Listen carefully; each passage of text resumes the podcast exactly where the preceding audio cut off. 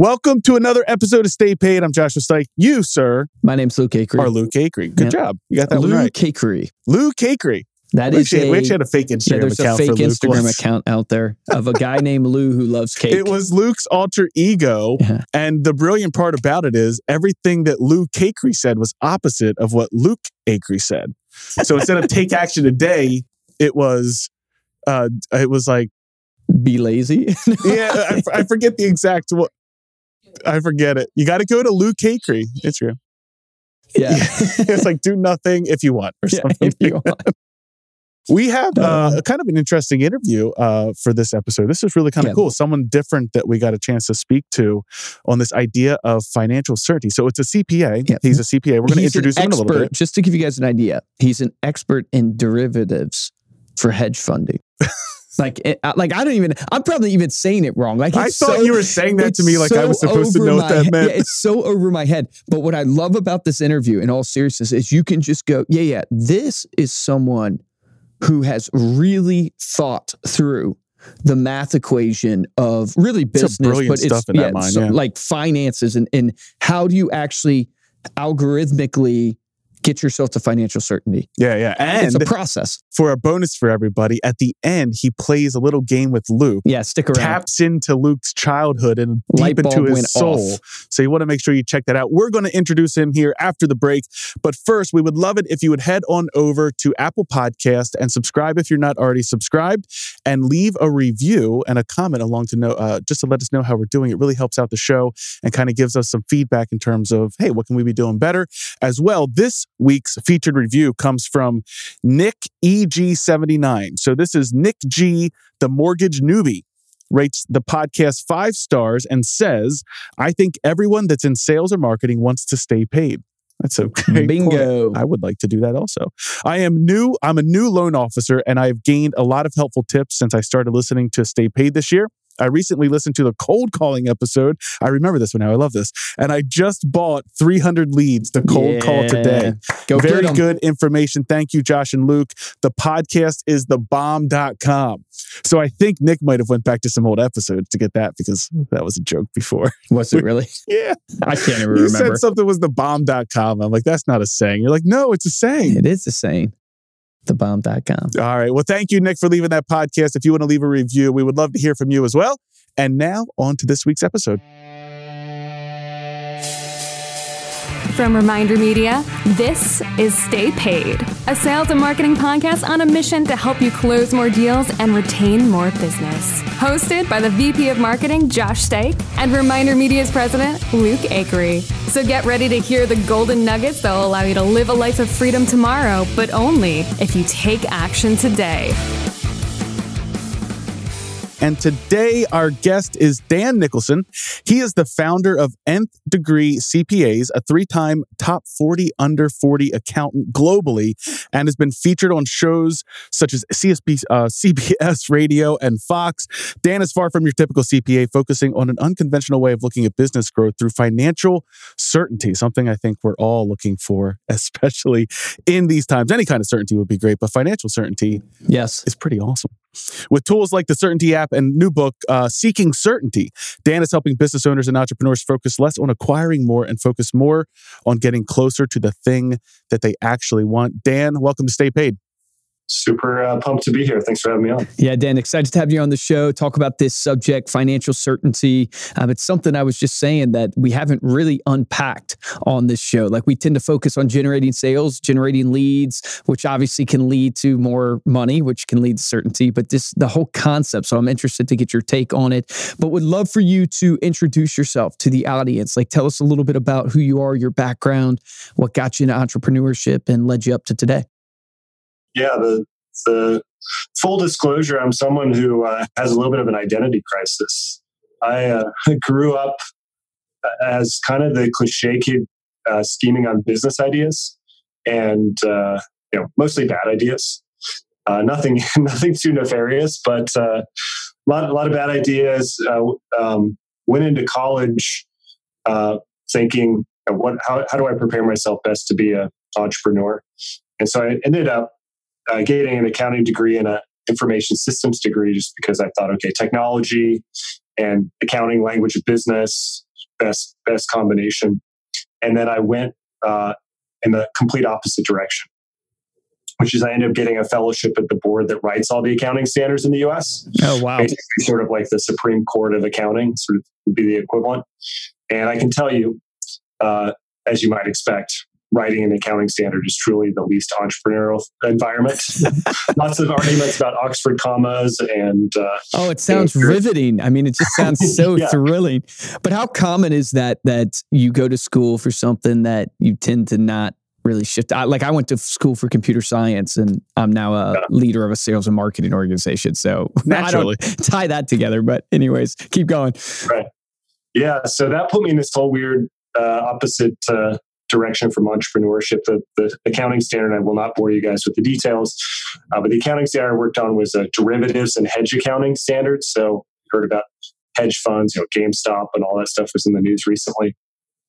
And so became a so-called derivatives hedge accounting expert and first person in my family to go to college. So sort of 23, 24, feeling pretty conflicted, honestly, about what am I supposed to be doing and what do I actually want to be doing, and dealing with some guilt about making more than my parents have ever made, and at the same point being like, I hate this. This is not fun. I feel like I'm in this like soul-sucking environment. So moved around a bunch, and then about 11 years ago, I realized that maybe I'm pretty good at this accounting thing, and there was an opportunity to do something different in the accounting space. And so I sort of gave myself permission to go like, okay, I can scratch my entrepreneurial itch and take advantage of skills that I sort of built up. And so the last 11 years has kind of been my journey into entrepreneurship and ultimately realizing what people want is financial certainty. That's awesome. Before we jump into financial certainty, what was your worst business idea? You said you came up with a lot of business ideas. Do you remember the worst one? Maybe not my worst one, but I one that always comes to mind is I working in corporate environments, especially early on, there was a lot of being thrown under the bus. You guys familiar with that? Yeah. Term? Yeah. So I made this website where you could anonymously email someone that they threw you under the bus. It was called busdodger.com. And it would, this was like 15 years ago. I have no idea how I was going to actually monetize it, but it's basically this... That's fantastic. Pre-canned email about that you could just send and you... or you could kind of write your own customized email, but it would send like... basically subject line like, hey... bus driver, you just threw me under the bus. Oh my gosh. That's amazing. I love it. It's pretty good. So let's talk about, get a little serious now, I guess, with financial certainty. What is it? Why is it important to people? Because it sounds like something anyone would obviously want, right? Certainty in your financial situation, but maybe explain like, what is that all about and why do people need it? Yeah. Well, in the process of having thousands of sales calls, frankly, from the sales and marketing, podcasts. In the process of having thousands, I probably had 3,000 sales calls over the last 11 years. People call up to an accounting firm and they say, hey, I want help with my taxes, which seems obvious, or I want help with my bookkeeping. And you start asking why, getting into what are the reasons. And ultimately, what it came back to was people wanted more cash and they wanted more cash. So they wanted to pay less in tax and they'd have more cash. If they have more cash, the hope was that they'd be able to allocate that to something and get closer to the things that they actually wanted. So really, just helping someone tax planning or doing their books is a transaction unless I could connect it back to them funding their priorities. Okay. So that was sort of the starting point, just recognizing that I'm either going to be a commodity unless I can actually connect what I'm doing to something bigger, funding their priorities. And then I started to realize these kind of common trends, something called the highest month paradigm, for example, that business owners were finding themselves in. And even my startup client or my client with hundreds of millions, they all were worried about, am I going to run out of money? It's like more money, more problems. And ultimately, I boiled it down to this equation and I adapted it from someone else which is financial anxiety equals financial uncertainty times financial powerlessness. And so it's a multiplication. The uncertainty about your finances and the lack of power that you have over your finances amplifies this anxiety that you have. It's just like, okay, that I got it. What I'm really trying to do is give people more power over their finances and drive down their uncertainty, frankly, so they just have less anxiety. If they have less anxiety, they can get closer to what they want. So, I mean, obviously the $1 million question there is like, how do you do that? Like, how do you do that systematically for people? Right. Yeah, it's a good question because you could call 10 people and get 10 different answers to a problem that seems obvious. You know, something like, should I grow my business or should I invest in sales and marketing? You could call and talk to 10 people and get 10 different answers. So there's some dynamic complexity in helping people solve their problem. So I build an operating system around financial certainty. And it starts with some core assumptions. So like any operating system, what are the core assumptions? I call them the four commandments of financial certainty. And then I built a set of principles that are sort of the algorithms carrying this operating system example through that help us process our issues. So I sort of developed this whole methodology around it. Now, is this a worksheet that people do, or is it like an actual software program you've developed? It is Certainty App is one of... Okay, so it's actually an app. Okay. Yeah, so it's an app that's part of it, but there's also some internal exercises that you have to do. What can you lay out for us, kind of like the four essentials? Yeah, for sure. Yeah, so... commandment number one is closer is greater than more. That's the idea that we think more is the answer to everything, but it's only the answer if it gets you closer to what you actually want. So sometimes more might be a problem, actually. If you want 10 more hours of time per week and you hire a bunch of direct reports, in the short term, you got further away from having that free time. So we have to understand what we want to get closer to. So closer is greater than more. That's actually really good. Not to cut in there, but I was literally just having a convo with Steve. And our CEO. Yeah. And Steve, like I was telling him, because we were talking about the growth of Reminder Media, we were dealing with some problems. And I said, it really comes down to, Josh is smiling because we're already always dealing with problems. I said, it comes down to, what do we actually want? Because to be at the end and just be $1 billion company, like that doesn't mean anything if on the route to get there, we've messed up A and we've treated B wrong. And I mean, like we have damage in our mind all the way there. So it's so critical that's like more is not the answer. It's what are you trying to get close to? I just want the audience to know, like it really. I really like that principle. Well, in practicality, it's so true because we literally for our business, we're just having that convo today, and it's a guiding principle. Like you're saying, it's a commandment. It's like you've got to know that because if you don't, you're gonna go down the wrong route and you're gonna do things you don't want to do and end up at the end of your life going, well, what did I actually get? That's right. Yeah, it is that you end up in the cliche deathbed scenario where you look back in your life and you're like, I didn't do the things that I want. Yep. Your business, if you work for a big corporation, sorry, you don't have a say. Like you're just more is the answer to everything. You're maximizing shareholder value. But if you're a small business owner, your business, in my opinion, your business exists to serve you. And so the business truly should be getting you closer to the things that you want. Otherwise, what's the point? So you have to define what you want. It's sort of the outcome of that commandment.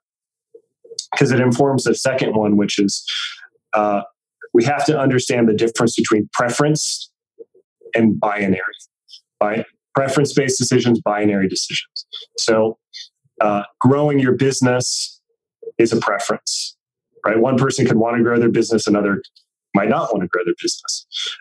So you can't go Google it, right? Binary, fact or fiction, we could go Google it and get the answer. And so people chase their tail around questions because they're acting like it's a fact or fiction scenario when it's actually a preference. Does that make sense? Yep. So if it's binary, if it's fact, then you go Google it, get the answer. So it comes back to, do we actually know what we want? How does someone apply that? Like, I'm kind of understanding what you're saying, but like, how do you actually apply that to factor into the financial certainty or where you're going with that? Yeah, I'm glad you asked that. So that's part of the reason why I built the Certainty app, where we basically take your vision board, your kind of preferences and the things you want to get closer to, and we turn it into a solvable equation. Basically, we create your unique, what I call your unique wealth algorithm. So all the things that you want, all the preferences, whether that's 10 more hours per week, it's the Lamborghini, it's time with your kids, whatever it may be, there's a cost to those things. Now, having 10 more hours a week might mean outsourcing a bunch of work. It might be taking on less projects, right? So so everything on our vision board can be turned into a cost. What does it cost, and when do I want to achieve it by? So if we take all those things and we put them down into a solvable equation, then we can see, kind of like Google Maps, how much do we have now? What are all our assets and cash flow now? And based off what we want, all the things on our vision board, are we making enough to fund and hit those dates? Gotcha. If not, how much more do we need to make? Once we know that, then we can act, then we're informed about, we can see, we can connect, hey, this strategy, hey, investing in sales and marketing, that generated X amount more revenue, X amount more profit. Let's feed that back into the equation. How much closer did that get us to the things that we want? Man, so this is like a super complex pros and cons list. Yeah, seriously. And then do this type of thing. Where to invest to get what you want. The discipline you need to actually sit down and write out all your preferences and then analyze, what is that preference actually going to cost me? I mean, that takes some time. Does your app prompt questions like to actually answer some of these preferences, or?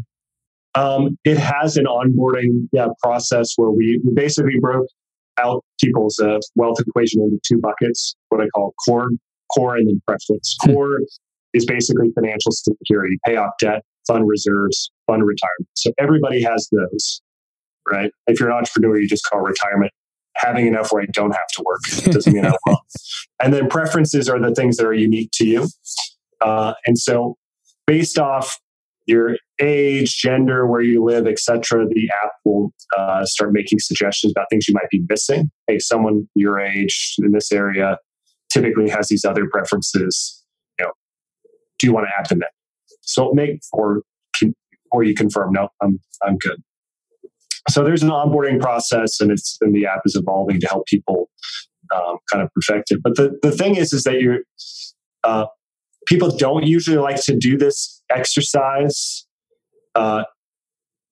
if they're afraid of failure, because when you define success, you also define what failure looks like. And so if you're unwilling to define success, that's probably because you're afraid of failing. That's really good.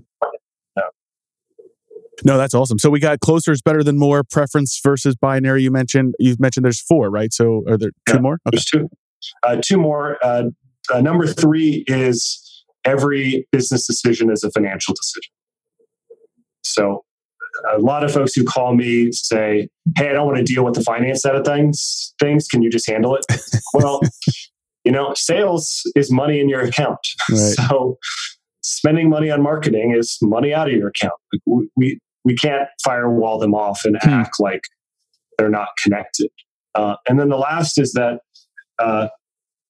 basically business is gambling. And so we need to make bets that are asymmetric, meaning bets where the upside is substantially greater than the downside. Well, how do you go through that? Yeah. How do you go through that process? Yeah. So one thing I'll say is framing is that most business owners that I see, they're making bets where the downside is equal to the upside. So I spend $1, I'm going to make $2, or I'm going to lose the $1, or I'm going to make $100,000, or I'm going to be homeless. It's like, that's the downside greater than the upside. If you study the great entrepreneurs, like look at Elon Musk, he's only making bets where the upside is substantially greater than the downside. So some people are just naturally gifted at doing that. I developed a process to try and manufacture it, to try and kind of rig it to evaluate ideas. I can walk you guys through that if you want. Yeah, that would be awesome. So again, most of us are making bets where it's either a home run or a huge failure. And I have this idea of we want to rig the game to win. Like, let's just put ourselves in and that's the whole idea of derivatives and hedging is let's just make sure that we're okay with every possible outcome. The biggest thing that billionaires want is to make sure they're still going to be a billionaire. They don't want to go from being a billionaire to broke, right? So I call this the four lenses. This is one of my kind of algorithms. Okay. And so this is what I do. I take every idea that I have. I put it in a spreadsheet, and then I say, idea number one, is this a forcing function? Meaning, if I execute on this idea, is it going to cause me to create something I was planning on doing anyways? So this new idea that I have is going to force me to do something I was already planning on doing. So yes or no. Number two, is it going to be a time savings now or in the future? And if so, how much time am I going to save? And then number three, will it be revenue producing? And do I have data that shows that that's the case? Have I validated my offer or my idea? If so, how much revenue? And then number four, will it reduce expenses now or in the future? If so, how much? And so my criteria is that for me to proceed with any ideas, I need to be able to check at least three of the four boxes. And then if I can, then I'm looking at the highest leverage opportunities first. So all the ideas that I've checked, three or four boxes, what's going to save the most time and generate the most money with the most amount of expense savings? And that's the one I'm going to do now. I love that. And so what I'm doing is I'm trying to rig the game to win. I'm guaranteeing that even if the revenue isn't what I expected or the expense savings, I'm still creating something I plan on doing anyways, or I'm still saving myself time. Right? So I'm stacking the deck in my favor. So oftentimes we just look at it from revenue or just expense savings. And when that doesn't happen, then we're screwed, right? We're left being in this bad situation. You are a busy professional and have a ton of things to do for both your business and your life. And if you're overwhelmed by the thought of setting up your marketing every month, let Reminder Media take care of it for you and automate a monthly touchpoint system with our 12 Direct program. Once each month, we'll send a specially designed postcard with your message and personal brand to your geographic farm. And even better, we have targeted mailing lists available to help you zero in on your perfect prospect. Schedule a free consultation with one of our marketing experts and see how we can set up a year's worth of marketing in just 5 easy minutes. Visit remindermedia.com/year-of-postcards to set up a free consultation today. That's remindermedia.com/year-of-postcards. Take action on this today.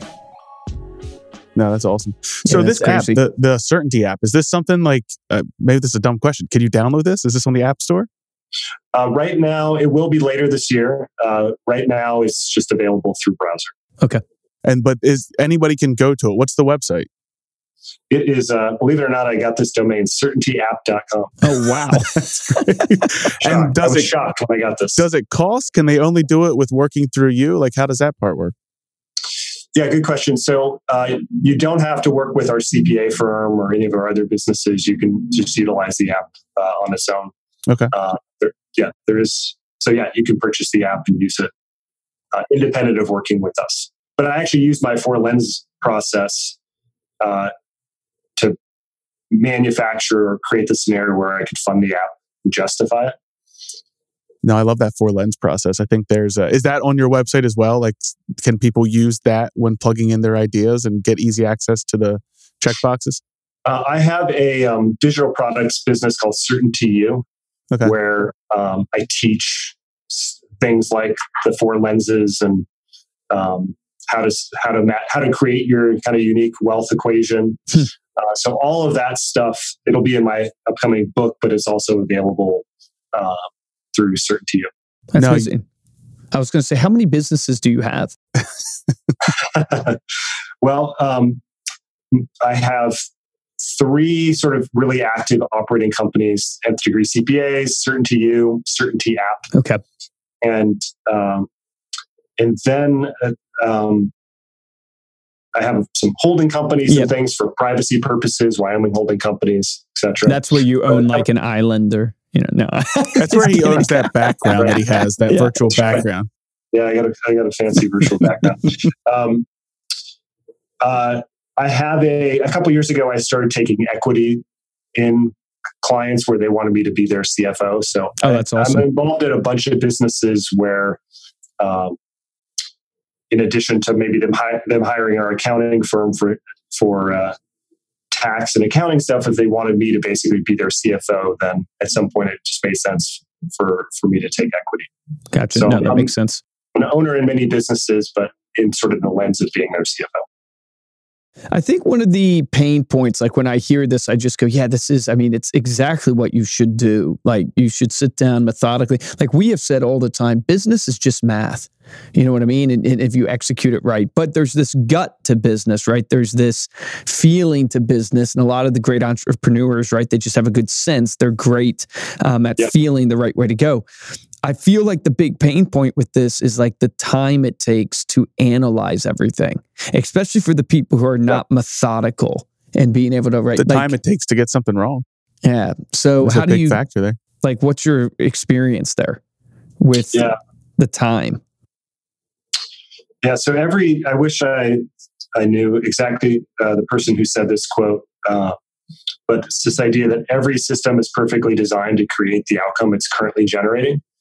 So if you are constantly on this roller coaster of ups and downs, and I can tell you when I look at people's cash flow, it's all over the place. The thing that's actually systematically going up over time is risk, but they've taken on so much risk to grow their cash flow that's why they have these big swings, these big ups and downs. Yeah, it's so true. So to me, it's about adding some guardrails, basically. So once I put in the upfront lift to define my priorities, my wealth algorithm, which takes as quickly as 10 to 15 minutes, or it could take a few hours. Once you have that, it makes everything else easier. Because when someone says, "Hey, should we hire someone?"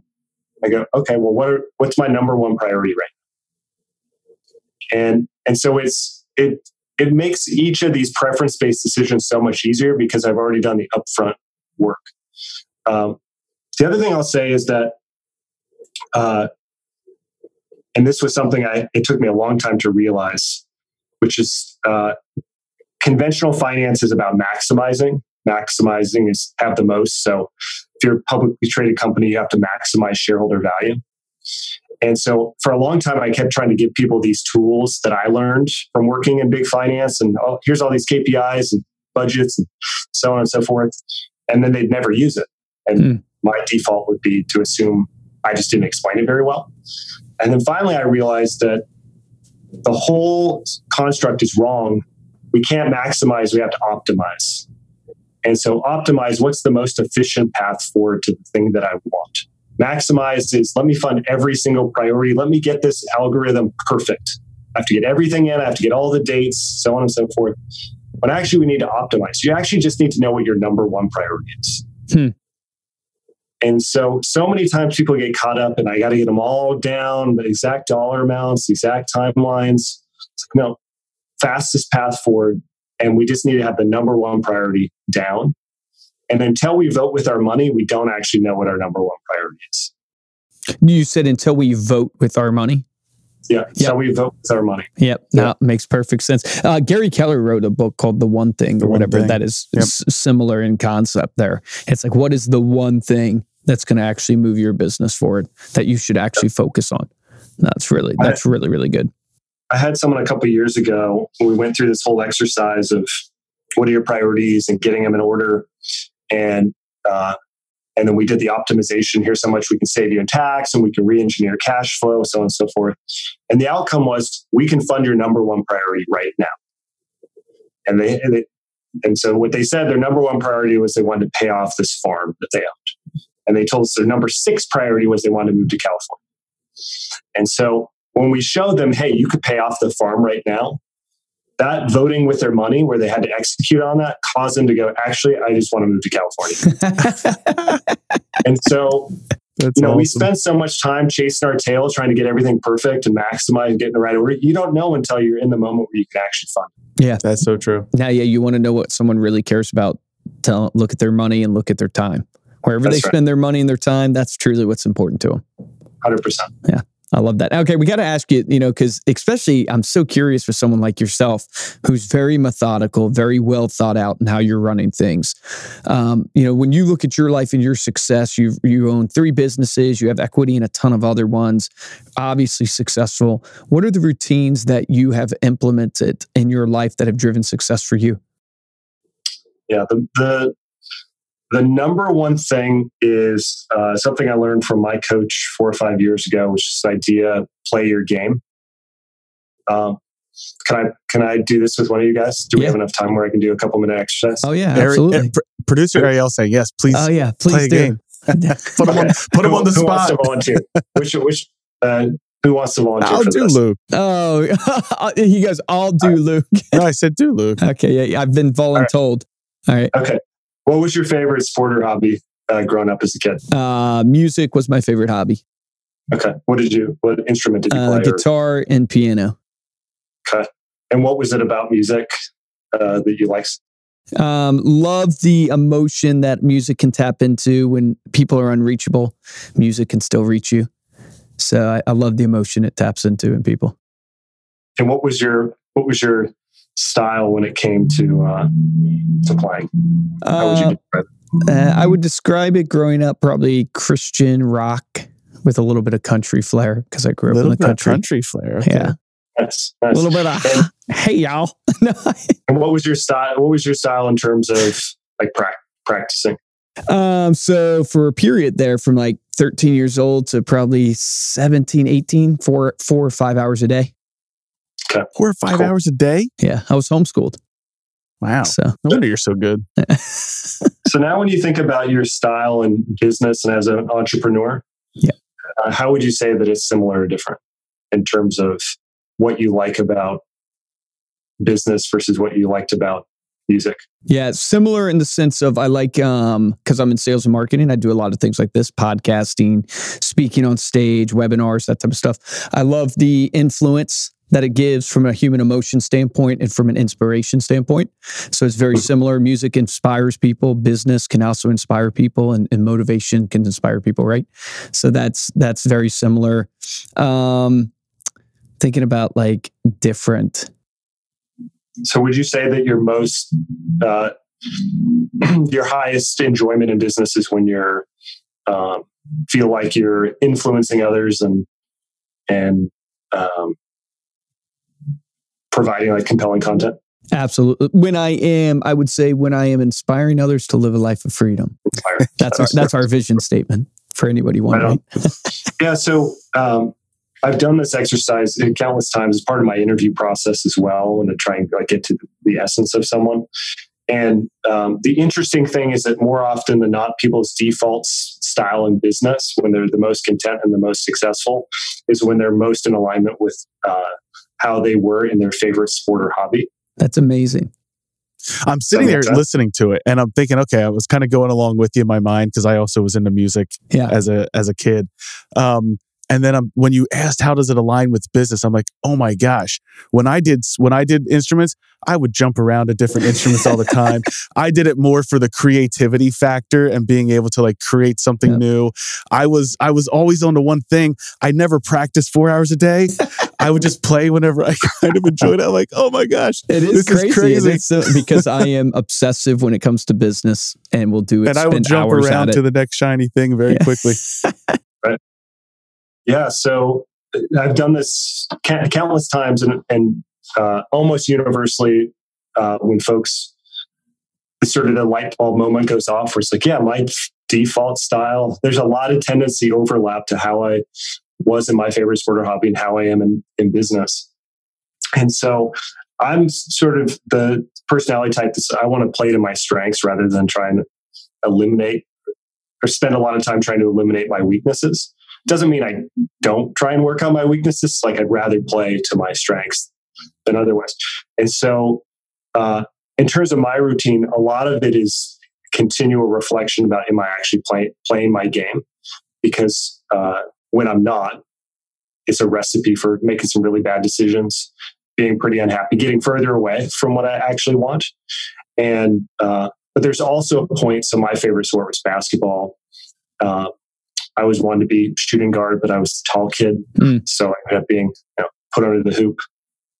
But I always wanted to take the last shot, have the ball in my hand, and that's still my personality now. Like I'm willing to take the shot, but sometimes you got to pass the ball, and so the downside is sometimes I'm just not passing. I'm taking too many shots, so it's sort of the practice of I need to play my game, but also at the same point be aware of how sometimes the tendency is too pervasive. Does that make sense? Yeah, that's awesome. Yeah. So that's the main thing. Play your game. Man, that is so good. That might be one of the best routines that we've heard on the show. That's a fantastic exercise. I feel like that was worth the whole episode, just getting that light bulb for myself. I also think about... You're enlightened? Yeah, I'm enlightened. I also think about like the downside now and I go, sometimes you can't inspire people out of a bad idea, a bad concept. It's like, you're not going to motivate us through something that's not working. You got to change. So that's a downside too. Like what your natural thing is, what your natural tendency definitely has a downside. Man, That's so good. Yep. Thank you so much for being here, Dan. Before we close out, let people know how they can connect with you, find out about your app. I know you've got a podcast that you do yourself. Maybe plug that if you want. Yeah. Podcast is called Rigging the Game. And I talk about stuff like this, like unconventional approaches or just ways in which I do the opposite of what other folks might do. So Rigging the Game is a good spot to go to. Certainty App would be another place. Awesome. Well, thanks again for coming on the episode. And thank you all so much for listening. To dive deeper into this episode, you get those links that we mentioned there. You can go to staypaidpodcast.com. And if you're interested in supporting the show, there's only two ways we ask you to do that. The first way is to head on over to Apple Podcast, leave a 5-star review along with a comment about this episode. And the second way is to tell a friend. If you want to get hold of me or Luke, you can email us at podcast@remindermedia.com. And of course, you can follow us on Instagram. We're at Stay Paid Podcast. For this episode of Stay Paid, I'm Joshua Stike. Guys, and I'm Luke Acree. And your action item for this, I really should tell you, do that exercise. That exercise was unbelievable. But your action item is really to think about your priority. And are you going for more? Or are you going closer to what you want? And I think that's just so powerful as a commandment, because I literally... that was on my mind this morning when I was talking about business. And it was the reason why it stuck out to me, and I want you to do it as an action item, is because it's defining. It's like defining in what you're about to implement and what you're about to do. Is it really to go and get more, or are you actually getting closer to what you want to achieve in your life? And so in order to do that, you got to know what you want to get closer to. You got to know what you're actually going after. Remember this, the difference between a top producer and a mediocre producer in every single business is top producers take action. Take action on that today.